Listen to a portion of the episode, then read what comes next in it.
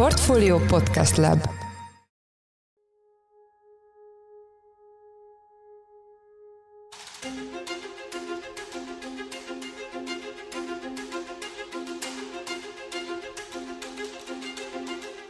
Mindenkit üdvözlünk, ez az Alapvetés, a Portfólió agráriummal és élelmiszerekkel foglalkozó podcastje, amely a Magyar Bankholding támogatásával jelenik meg. Én Braun Müller Lajos vagyok, a Portfólió szerkesztője. Napjaink egyik legszembetűnőbb változása, hogy az élelmiszer ellátás és termelés kérdése újra elérte az átlagemberek inger küszöbét. Jó lehet, korábban évtizedeken keresztül magától értetődőnek tűnt, hogy mindig van elérhető áru, jó minőségű és bőséges élelmiszer kínálat a boltokban. Természetesen katasztrofális élelmiszer helyzetről nem beszélhetünk ma sem Európában, de az árakat tekintve látszik, hogy a bevásárlás már a korán sem olyan kényelmes program, mint volt. Az élelmiszer drágulás, az időről időre adódó ellátási zavarok és az asszályról szóló cikkek már azok figyelmét is megragadták, akik máskülönben nem fordítanak figyelmet az agrofood szektorra. Mindezek azonban csupán a felszínt ragadják meg. A jelenségek hátterében olyan mélyreható folyamatok zajlanak, amelyek a mezőgazdaság és az élelmiszer feldolgozás alapvető viszonyait rendezik át. Ezek a változások némely esetben ideiglenesnek, máskor tartósnak fontosnak bizonyulnak. A globális folyamatok, az energiaválság, a megváltozott kamatkörnyezet okozta finanszírozási problémák mellett mind szembetűnőbb a klímaváltozás hatása, ez utóbbi pedig könnyen lehet, hogy az egész évszázad meghatározó kihívása lesz. Úgy tűnik mindezen hatások 2022-re kulminálódtak, hiszen az idei évet soha nem látott asszály, méregdrága energia és hatalmas kamatszintek jellemzik. Az akadályok megugrása nem könnyű, félő, hogy végül nem is fog sikerülni minden ágazati szereplőnek. Az agrofood szektor szektor idei évének értékeléséről és a 2023-as kilátásokról, a megoldás lehetséges irányairól szól az alapvetés, a portfólió agráriummal és élelmiszerekkel foglalkozó podcastjének mostani adása, amelyben vendégünkkel Hollósi Dáviddal az MKB Bank és a Takarékbank agrár és élelmiszeripari üzletágának ügyvezető igazgatójával beszélgetünk. Szervusz Dávid, üdvözöllek a műsorban. Szervusz Lajos, köszöntöm a kedves hallgatókat. Foglaljuk össze az idei évet, és próbáljuk meg azonosítani a legnagyobb kihívásokat. Hát azt gondolom, hogy lesz miről beszélni beszélnünk, mert korábban is minden évben adódott valami nagy sztori idézőjelbe téve a mezőgazdaságban, hol egy belvíz, hol egy sertéspest is, hol valami piaci zavar, de most aztán tényleg minden összejött. Tehát nem is tudom, hol kezdjük, tehát csőstül jött a baj. Viszonylag egyszerű téma szerintem, hogy hol kezdjük. Valamiféle évértékelést vársz tőlem, de én azt mondom, hogy a nagy sztori kezdete az 2019, és nem is a Covid járvány indulására gondolok, hanem az akkori Green Deal megállapodásra, amikor azt mondtuk, hogy 2050-re karbonsemlegessé tesszük Európát. És ugye ennek erőteljes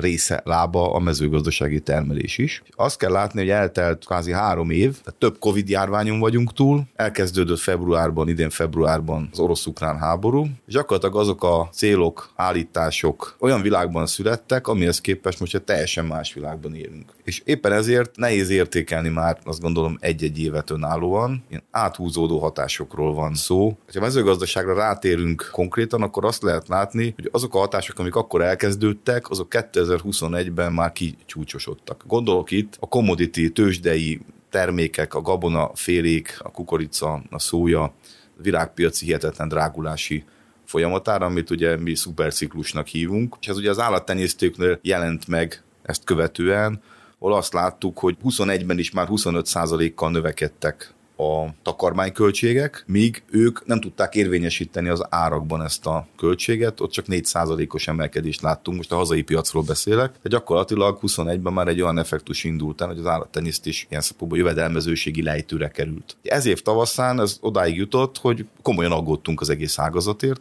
többször beszélgettünk ágazati képviselőkkel, vezetőkkel, szakértőkkel arról, hogy ha ez így marad, akkor a magyar állattenyésztés abrakfogyasztó része az lehúzhatja a rolót. És aztán az ágazat alkalmazkodó képessége, meg a valószínűleg a Maslow féle piramis aljának a fontossága amely mentén ugye élelmiszert fogyasztunk, jó levegőt szívunk, és tiszta vizet hiszünk, és kellemes hőmérsékletben kell élnünk, kiúzta az ágazatot. Az ágazat elkezdte tudni átadni a megnövekedett költségeit a fogyasztóknak, a fogyasztóknak ezt meg így vagy úgy, de ki kell fizetni, és úgy tűnik, hogy csökkenő kereslet mellett, de azért zömében kifizetik. Ugye óriási kihívás az ágazatban az energia költség, hogyha egy számvetést csinálunk, akkor érdemes elmondani, hogy a magyar mezőgazdasági termelés rendkívül kitett a fosszilis energiáknak. Ugye azt mondjuk, hogy kb. 70%-ban az élelmiszerek ára előállítási költsége az fosszilis energiáktól függ, és ugye ezt alapvetően keletről szerezzük be. Ez egy nagyon komoly kihívás, és azt gondolom, hogy ez a kihívás ugye lekötött felütött energia árak miatt ez jövőre fokozódni fog. Tehát ez egy jó példa arra, hogy egy 2019 végén indult effektus lehet, hogy 2023-ba fog csúcsosodni. Tehát azért nem tudunk arról beszélni már, hogy egy-egy évet önállóan értelmezzünk. Annál is inkább nem tudunk önállóan értelmezni, hogy már a mezőgazdaságról gyakran el szoktuk mondani, hogy valójában az európai vagy a hazai mezőgazdaság az augusztus végén a repcevetésével elkezdődik, ez a gazdasági év kezdete, és a következő év végén véleményem szerint a kukorica betakarításával végződik. Tehát ez nem egy naptári évetől el föl, sokkal inkább egy termelési és egy biológiai ciklust jelent. Ugye, ha mérleget vonunk ide évre, akkor az asszály mellett nem mehetünk el. Rémisztő dolognak tartom, hogy az ország keleti felén 100 milli csapadék esett egyes helyeken, a megszokott 6-700 csapadékkal szemben, gyakorlatilag leharmadolta a kukoricatermést. A napraforgó termésben is erőteljesen megmutatkozott, és gyakorlatilag ott állunk, hogy a magyar agrár történelemben talán először kukoricát importálunk, hozunk be alapvetően Ukrajnából, ami olcsóbb is, mint a magyar, és egyébként még jobb minőségű is, mint a magyar.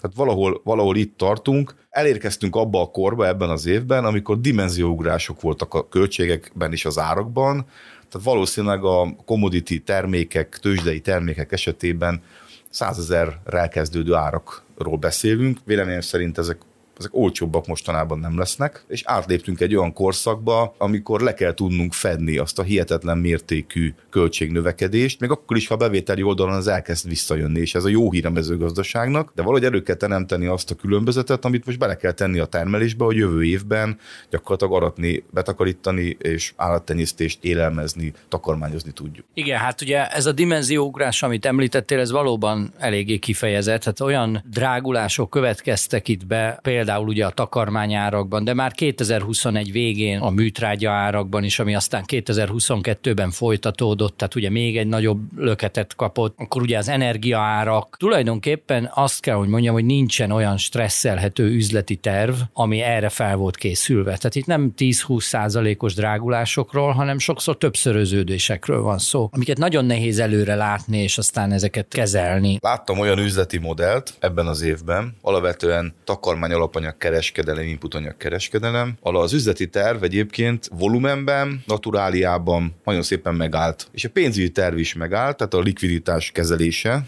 ugye a cégben lévő forgótőke szükséglet teljesen működött, aztán végül valószínűleg veszteséges lesz a tevékenység, csak ezt az évet nézve, azért, mert a kamat környezet miatt olyan kamattereket kell kifizetni a külső finanszírozásnak, olyan magas lett az ára, ugye most azt mondjuk, hogy a bankszektor 15-20% között tudna a piaci alapon finanszírozást adni a cégnek, és ad is, mint hogy az ábra mutatja. Gyakorlatilag a kamatfizetési teher az elvitte azt a profitot, amit egyébként ez a kereskedő cég meg tud termelni. Itt most azonosítottunk több olyan problémát, ami külön-külön is elég komoly fejfájást okoznának. Együtt meg egy ilyen egészen furcsa, egészen keserű koktélt alkotnak az egész magyar élelmiszertermelés, agrofood szektor, mezőgazdaság és élelmiszerfeldolgozás készen áll arra, hogy felhajtsa ezt a méregpoharat? Készen áll. Megmondom, hogy miért gondolom ezt. A 2008-as válságot érdemes mindig hasonlítani a mostanihoz. Ezt egyre gyakrabban megtesszük. Ugye általában bankos kérdések szoktak ezzel kapcsolatban érkezni, mindig azt mondjuk, hogy az akkori bankszektor meg a mostani között óriási különbség van. Egyrészt az pénzügyi válságként indult, a bankszektorból indult, ugye Észak-Amerikából, az USA-ból,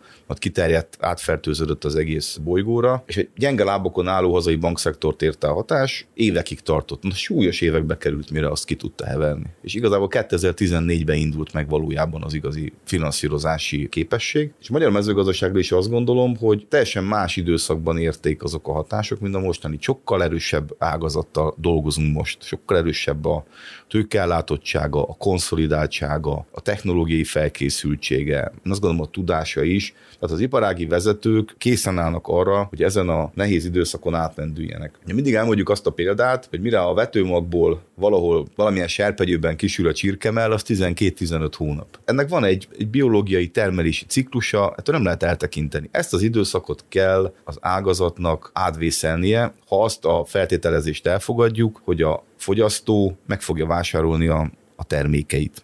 Még akkor is, hogyha most már látunk azért a kiskereskedelemben június óta egy forgalomcsökkenést, ez havi 1-2 százalékkal indult, most már inkább azt mondjuk, hogy 4-5 százalékos. Persze most lesz előttünk egy karácsonyi időszak, ami nyilván egy, egy extra időszak. Azt gondolom, tartalékolnak a fogyasztók is lesz, lesz karácsony. Remélhetőleg nem kis karácsony lesz, hanem nagy karácsony lesz. De az látszik, hogy éves szinten 25 százalékkal csökkenhet jövőre a kiskereskedelmi élelmiszer forgalom. De nem változtat azon a tényen, hogy a magyar fogyasztó 25-30 százalékát elkölti a jövedelmének élelmiszerre. Ezt nagyon erős tényezőnek tartom, amikor az ágazatokat értékeljük. Nyilván hazabeszélek, mert ez az ágazat a szívem csücske, és ezzel foglalkozom már 20 éve. Azt látni kell, hogy, hogy a válságokat azért elég szépen átvészeli ez az ágazat, sőt, a válságokból többnyire hát vérveszteségekkel, meg kemény nehézségek árán, de általában az ágazat megerősödve jön ki. Ugye azt szokták mondani, hogy nem halunk bele, attól csak erősebbek leszünk. Talán erre az ágazatra fokozottan igaz ez. Az az előnye megvan ennek az ágazatnak, hogy az evésről nem nagyon fogunk leszokni. Tehát, hogy bármilyen nagy válság jön, utazást, új autóvásárlást, tévévásárlását, azt el lehet halasztani. Az evést nem. Az persze egyáltalán nem mindegy, hogy mennyit fogyasztunk ezekből az élelmiszer termékekből, és az meg főleg nem mindegy, hogy kinek kinek a termékeit vesszük meg, és ugye az lesz itt most a nagy szorítás, a kemény dió. Vegyük sorra ezeket a nehézségeket, kezdjük egy kicsit így egyesével boncolni őket, kezdjük mondjuk a leglátványosabban az asszájjal. Ugye aki Magyarországon utazott keletre, nyugatra, az láthatta azt, hogy mennyire pusztító ez az asszály, hát különösen a keleti ország részben, az Alföld, Délalföld egyes részein, de akár Észak-Magyarországon is nagyon-nagyon kemény volt ez az asszály. A Dunántúlon egy fokkal jobb volt a helyzet, ott voltak egy egyébként olyan észak-nyugat Dunántúli régióban, ahol azt kell, hogy mondjam, hogy egészen jól megúzták a termelők, de a Dunántúlon is voltak azért problémák. Hát országosan az, az összkép az meg rendkívül rossz. Na most ugye ez egy olyan dolog, amire persze mondhatjuk azt, hogy időről időre adódik, de hát azért nem ilyen mértékben. Másrészt meg egyre egyértelműbb az, hogy ez már a klímaváltozás. Ez az, amiről a kutatók évtizedekkel korábban is már beszéltek. Tehát olyan nagy meglepetést senkinek nem okozhatott az, hogy tulajdonképpen megérkeztünk a 21. századba. Itt van ez a klímaváltozás, ami egy hosszú távú kihívás. Valószínűleg tartom, hogy a 21. század erről fog szólni. Erre a magyar ágazatnak, agrofood szektornak mi a válasza? Egyetlen van egy egységes válasz. Lehet erre egy jó választ megfogalmazni most 2022-ben? Mit lehet ezzel kezdeni?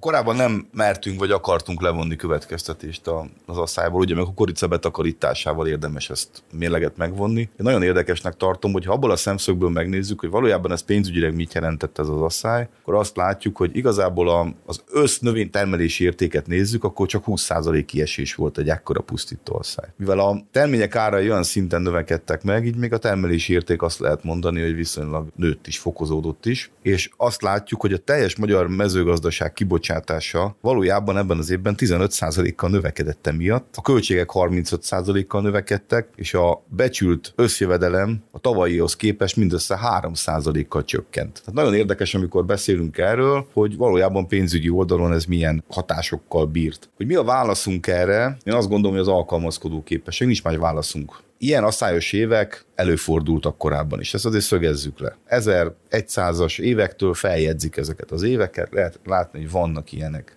A rendszerváltozás után is voltak ilyen és ehhez hasonló évek, talán ilyen mértékű 2003-ban lehetett, ahogy most így visszaemlékszem, előfordultak.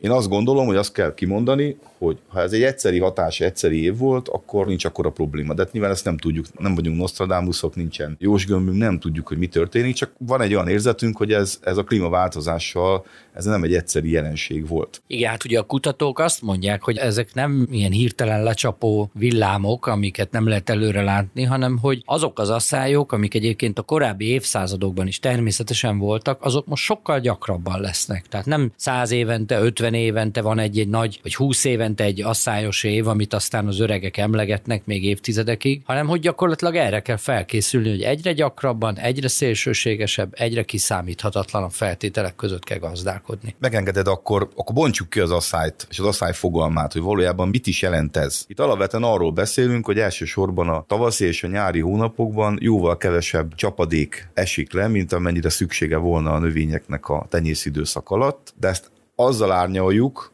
hogy még az is előfordulhat, hogy leesik az a kellő mennyiségű csapadék, csak szélsőségesen, tehát vagy hosszú ideig egyáltalán nem, utána pedig egyben lezúdul annyi, ami aztán elfolyik.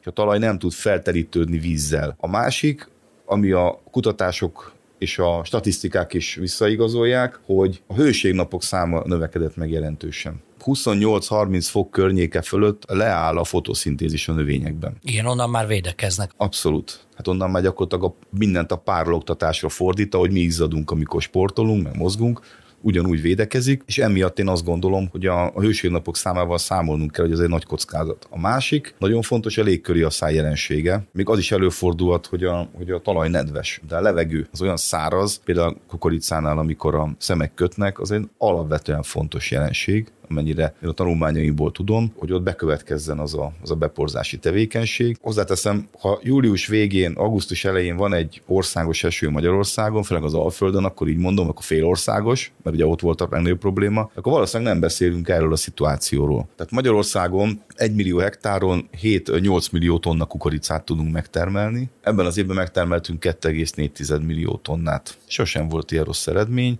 az alapvetően az Alföld és kisebb mértékben a kisalföldi térségek szenvedték el. A Dunán mondható a legjobbnak. Tehát még ebből az következik, hogy egyébként üzemi szinten nagyon eltérő lehet az éves pénzügyi mérleg. Igen, ezt egyébként akartam mondani, hogy amikor azt mondtad, hogy az agregált mezőgazdaság, tehát az egész ágazat az egyébként annyira még talán nem is szenvedte ezt meg, hogy ugye a mezőgazdaság egésze az egy abstrakció. Itt tulajdonképpen ugye egyes szereplőkről van szó, amik ugye persze nyilván gazdasági értelemben kiadnak egy ágazatot, de hogy ezek közül az egyes szereplők közül néhányan nagyon-nagyon ráfaragtak erre az évre. Úgy faragtak rá, hogy rekord árak vannak a gabonakereskedelmi ágazatban, az rekord áron tudod volna értékesíteni, ehhez képest a költség megnövekedett és beletette a talajba a költségeket, a, ráfordította a növényre, majd a végén zéró produktum lett, abszolút vannak ilyenek. Nyilván a vetésszerkezeten is múlik, mert az őszivetésűek, gabonafélék is megszenvedték az évet, de azok kevésbé. Ahol nagy termőterületen volt kukorica és napraforgó, ami leginkább ki volt téve ennek ellenségnek, ugye még egyszer főleg az Alföldön, ott komoly problémák vannak, és takarmányozási problémák is vannak, ezt szeretném hozzátenni. Tehát nyilván nem csak a kukorica és a napraforgó volt kitéve az Alföldön ennek, hanem minden olyan tömegtakarmány, az állatok takarmányozásához szükséges, főleg a tejágazathoz. Ők gyakorlatilag most arra kényszerülnek, hogy a Dunántúrról vagy külföldről hozzák be ezt a típusú takarmányt, ha azt szeretnék, hogy a állomány gyakorlatilag tejet adjon. Tehát, hogy ez egy állattenyésztésre is nyilván erőteljesen kiható tényező. És hogy mit tudunk tenni a történettel, hogyha ez tartósá válik, azt gondolom, hogy az öntözési képességünk fejlesztéséről erőteljesen lecsúsztunk. Tehát ezt bealudtuk, legyünk őszinték. Erre lett volna 20-30 évünk, a rendszerváltozáshoz képest, vagy az előtti képességekhez képest még vissza is léptünk. Már az nagy eredmény lett volna, hogyha a 80-as évek öntözési képességét meg tudjuk tartani. Néhány százalékát öntözzük a hazai földeknek, vagy arra van engedélyünk, és esetleg képességünk, hogy öntözünk, de nem is biztos, hogy tudjuk öntözni objektív okok miatt. Én a legnagyobb hiányosságot, a hiátust abban látom, hogy a vízrendszer, az árkok, a medrek nincsenek karbantartva. Tehát, hogy akkora feladatot jelentene ma a víz és a felszíni vizekről beszélünk most, nem a fúrt kutakról elsősorban, hiszen egy medence ország vagyunk, ide folynak össze a folyók, ide folyik össze a víz a Kárpát medencébe, ezt mi elengedjük sajnos. Ezt annyit beszélünk erről, hogy már majdnem úgy unalmas. Én azt nem látom, hogy a sok beszéd mellett ezt hogy fogjuk megoldani. Mert ez, aminek ma nekiállunk, annak valószínűleg évek múlva lesz csak bármi hatása, és minden mellett azért az a számoljon mindenki, hogy kb. 8-10 százalékára tudunk felmenni a magyar földek öntözhetőségének, mint, mint egy olyan mutató.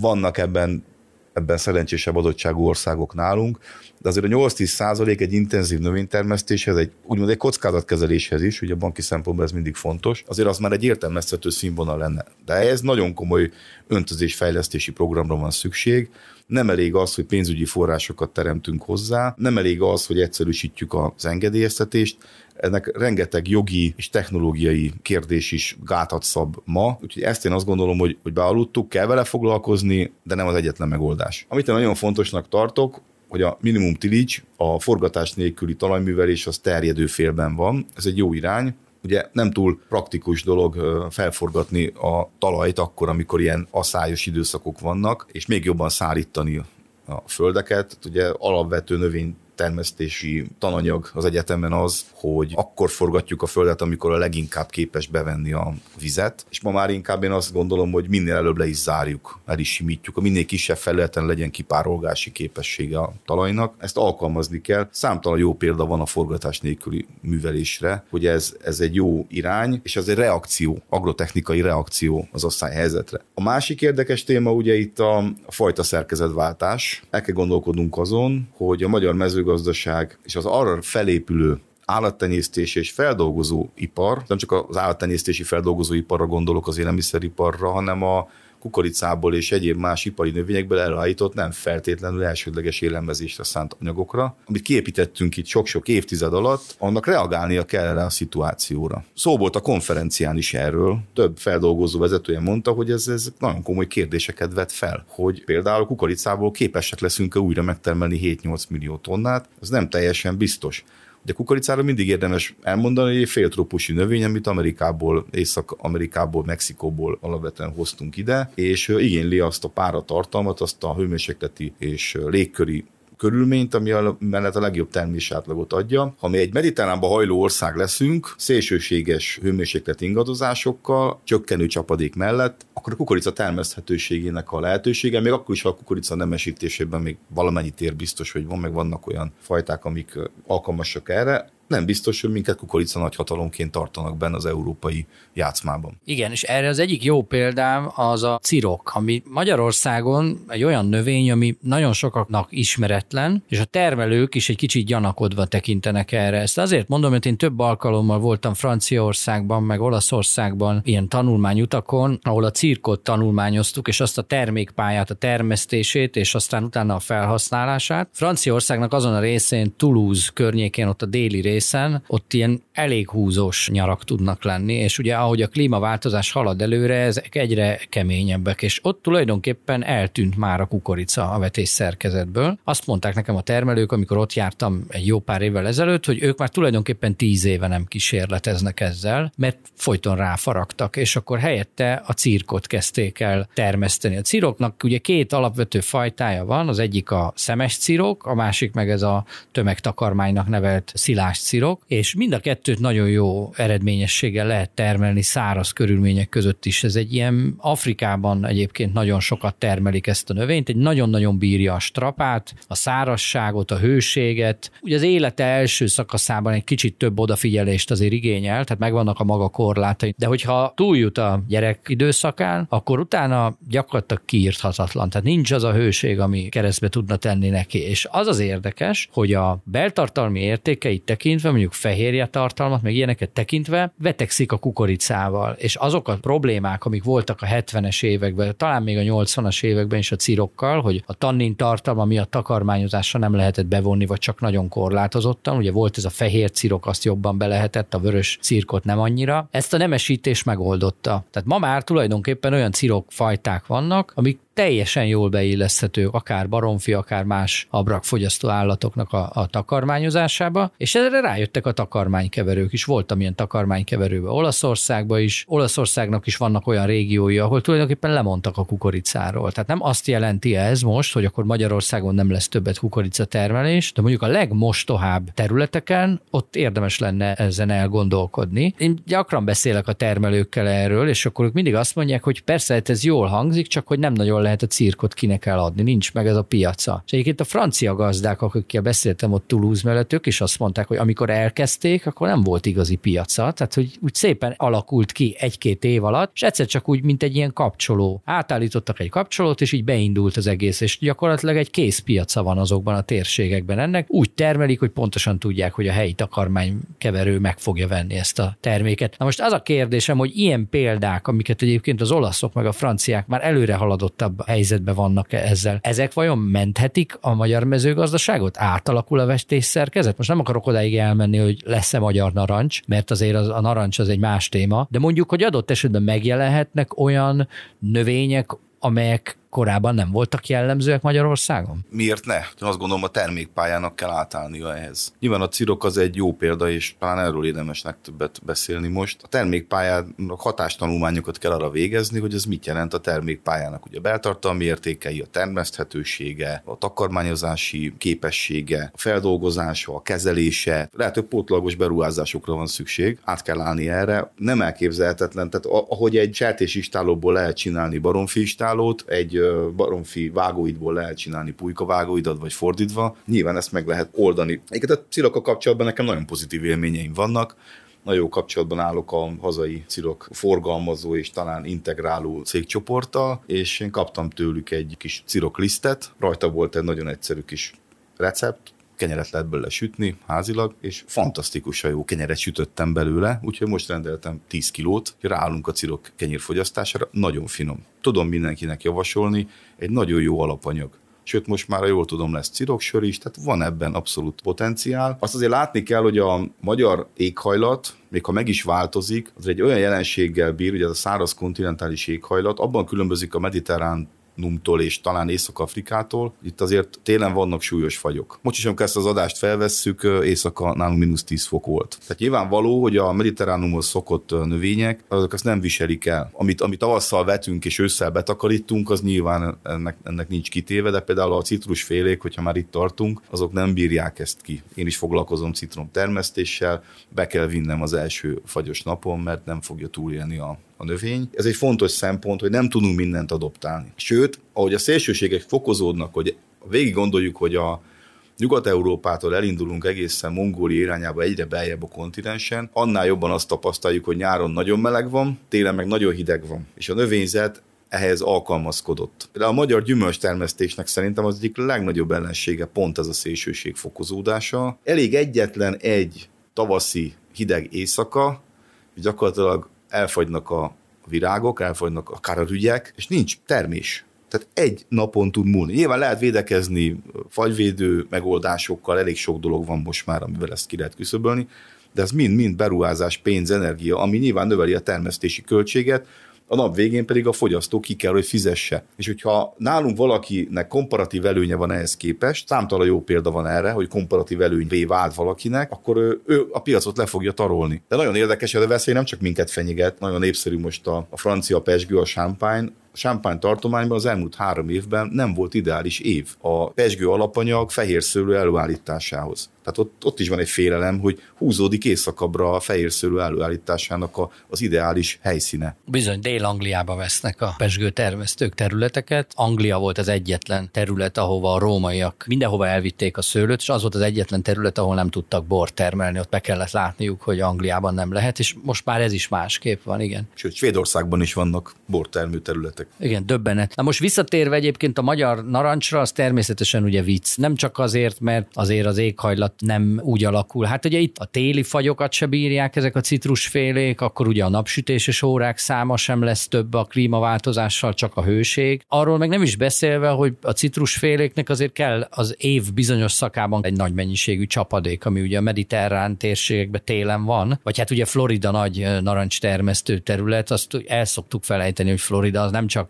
meleg van, hanem ott azért eső is van majdnem minden nap, tehát hogy ez egy nagyon csapadékos párás terület. Ha áttérünk a következő nagy kihívásra, az energiaválságra, akkor ott mit tudunk mondani? Nyilvánvalóan borzasztóan megdrágultak az energiahordozók, mindenki szenvedettől, a gazdaság minden szereplője, nem kivétel ez alól szerintem a mezőgazdaság, és hát különösen az élelmiszerfeldolgozás sem. És nekem olybá tűnik, hogy ahogyan a, az öntözésnél Magyarország, ugye az energia téren egész Európa nem végezte el azt a házi feladatot, amit el kellett volna, és most lóhalálában, így becsengetés előtt 5 perccel, vagy már talán becsengetés után próbáljuk meg megcsinálni a házit. A magyar mezőgazdaság hol helyezkedik el ebbe az energia kitettségbe? Említetted egyszer, hogy ugye elég komoly a foszilis is kitettsége ennek az ágazatnak is. Mit tudunk itt tenni egyébként? Meg tudjuk-e még csinálni ezt a házi feladatot gyorsan? A szélesebb kitekintésben nézve egyetértek, Európa bealudta ezt a történetet, épp úgy, ahogy az öntözést. Ez egy win-win szituáció volt. Oroszország,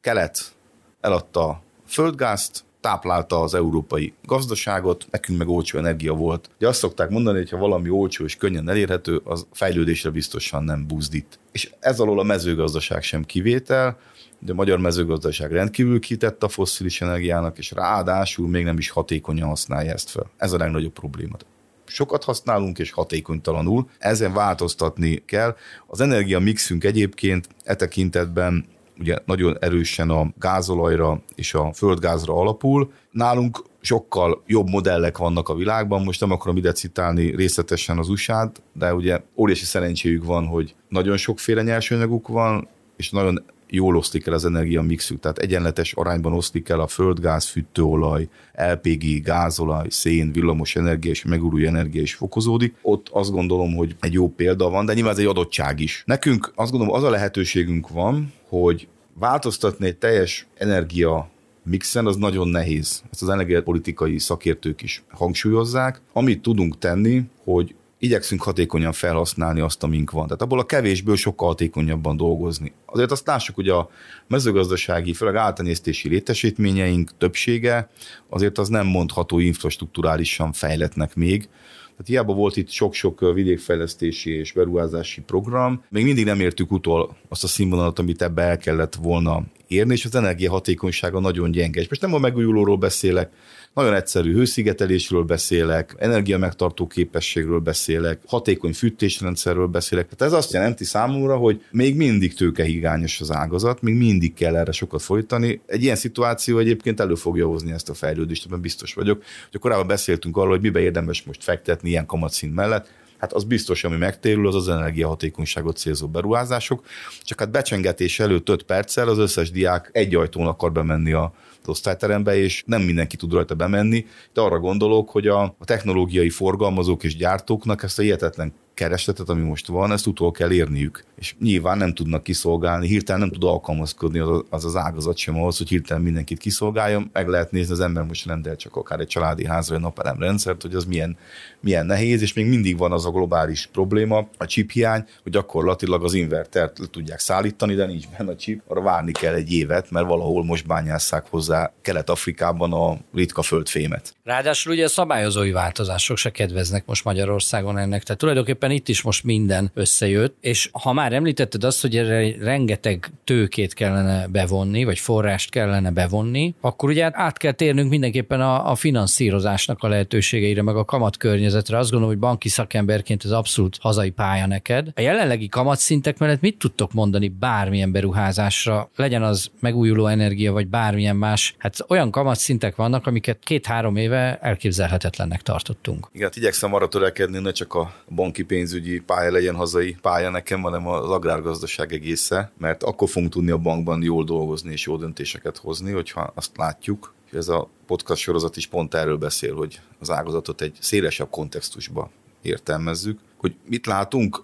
Az elemzők azt mondják, hogy jövő év közepén csökkenhetnek a kamatok, az alap kamatok, irányodó kamatok, az nyilván kedvez a beruházási és a finanszírozási környezetnek. Most nagyon nehezen látom azt a szituációt, amikor valaki egy zöldmezőst vagy egy kapacitásbővítő beruházást indít, már az agrárszakértő kollégáim azt mondják folyton a, a csapatomból, hogy akár merre járnak, beruházási szándék van az agráriumban. De én azt látom, hogy az elmúlt években megtermelt jövedelem és a támogatáspolitikai jövedelemből lehet ezeket megtenni. Tehát az elmúlt években megtermelt jövedelmekből és a támogatáspolitikai jövedelmekből lehet megtervezni és végrehajtani ezeket a beruházásokat. Kevésbé igaz ez most a banki finanszírozásra. Most nekünk le kell finanszírozni azt a forgótőke hiányt, ami az ágazatban van, és aztán majd elindulhatnak azok a beruházási finanszírozások, ami azt gondolom, hogy elkerülhetetlen és folytatni kell, és az energia politikai, az energiahatékosságot célzó beruházásokra most is nyitva az ajtó. Amilyen nagyon érdekes az ágazat szempontjából, és talán ez a szélesebb kitekintést támogatja, az élelmiszerár inflációnak az alakulása. Voltak, akik azt mondták, 4-5 hónap alatt ez lefut. Én nem gondolom ezt, én azt gondolom, hogy ez még tart, hiszen az átárazódás ebben a termelési ciklusban, mint ahogy beszéltünk róla, 10-15 hónap. Tavasszal várunk ebben egy csúcsot az élelmiszerár inflációban, és utána valószínűleg megáll, vagy legalábbis nem növekszik tovább. A húsvét drága lesz, az biztos. Drága lesz. Mindezen problémák mellett, mert tényleg ezért most egy nagyon húzós koktél, amit kialakult. Te hogyan látod a következő évet, és annak az előre bocsátása, hogy természetesen egyetértek, hogy itt alapvetően nem naptári évekről van szó, mert egyrészt a mezőgazdaságban ugye nem is a naptári évhez igazodik a termelési év, ez az egyik, a másik meg az, hogy itt valóban áthúzódó hatások, sőt, olybá tűnik, mintha egymást erősítő hatások lennének most már évek óta, de ha mégis azt mondjuk, hogy 2023-ra valami értékelést adnánk, persze egy-két dolog már elhangzott, hogy azért nyilván az élelmiszer árinfláció, abban még sajnos van tér felfelé, nyilván azt már elmondtuk, hogy ezek a nagy beruházások, kapacitás bővítő beruházások, zöldmezős fejlesztéseknek most egyelőre nem most van az időszaka, örülnek szerintem a szereplők akkor, hogyha a forgóeszközt tudják finanszírozni a következő hónapokban, vagy mondjuk tavasszal. 2023 hogy fog alakulni szerinted? Egy dolgot emelnék ki, tanulni kell. Tanulni kell az esetlegesen megváltozó klimatikus viszonyokat. Tanulni kell a termesztés technológiai és tenyésztés technológiai kérdéseket. Tanulni kell az új támogatáspolitikai ciklust, ugye azt ne felejtsük el, hogy egy új ciklus indul. Bizony, az 7 évente újra kell tanulni. Meg kell tanulni, ez egy, ez egy, ez egy iskolapad. Tanulni kell még hatékonyabban még jobban a forintokért lehajolva gazdálkodni. Tanulni kell az energiapolitikai helyzetet. Tanulni kell tárgyalni a beszállítókkal, a vevőkkel, az élelmiszeriparral, az élelmiszeriparnak a kiskereskedelemmel, és tanulni kell a banki forrásokat is jól használni. És ez a tanulási fázis 2022-ben már bőven elkezdődött, itt valószínűleg először a szembesülés a helyzettel, majd a megértés, és jövő évben kell ezeket a tanulmányokat a gyakorlatban hasznosítani ez látszik számomra, hogy annak a 7-8 békeévnek, ami az agrárgazdálkodás és az élelmiszer gazdaságban megvolt, vége van, attól elköszönhetünk. És bízunk benne, hogyha jól csináljuk a következő éveket, jól tanulunk, jó vizsgázunk, és utána gyakorlatban jól alkalmazzuk,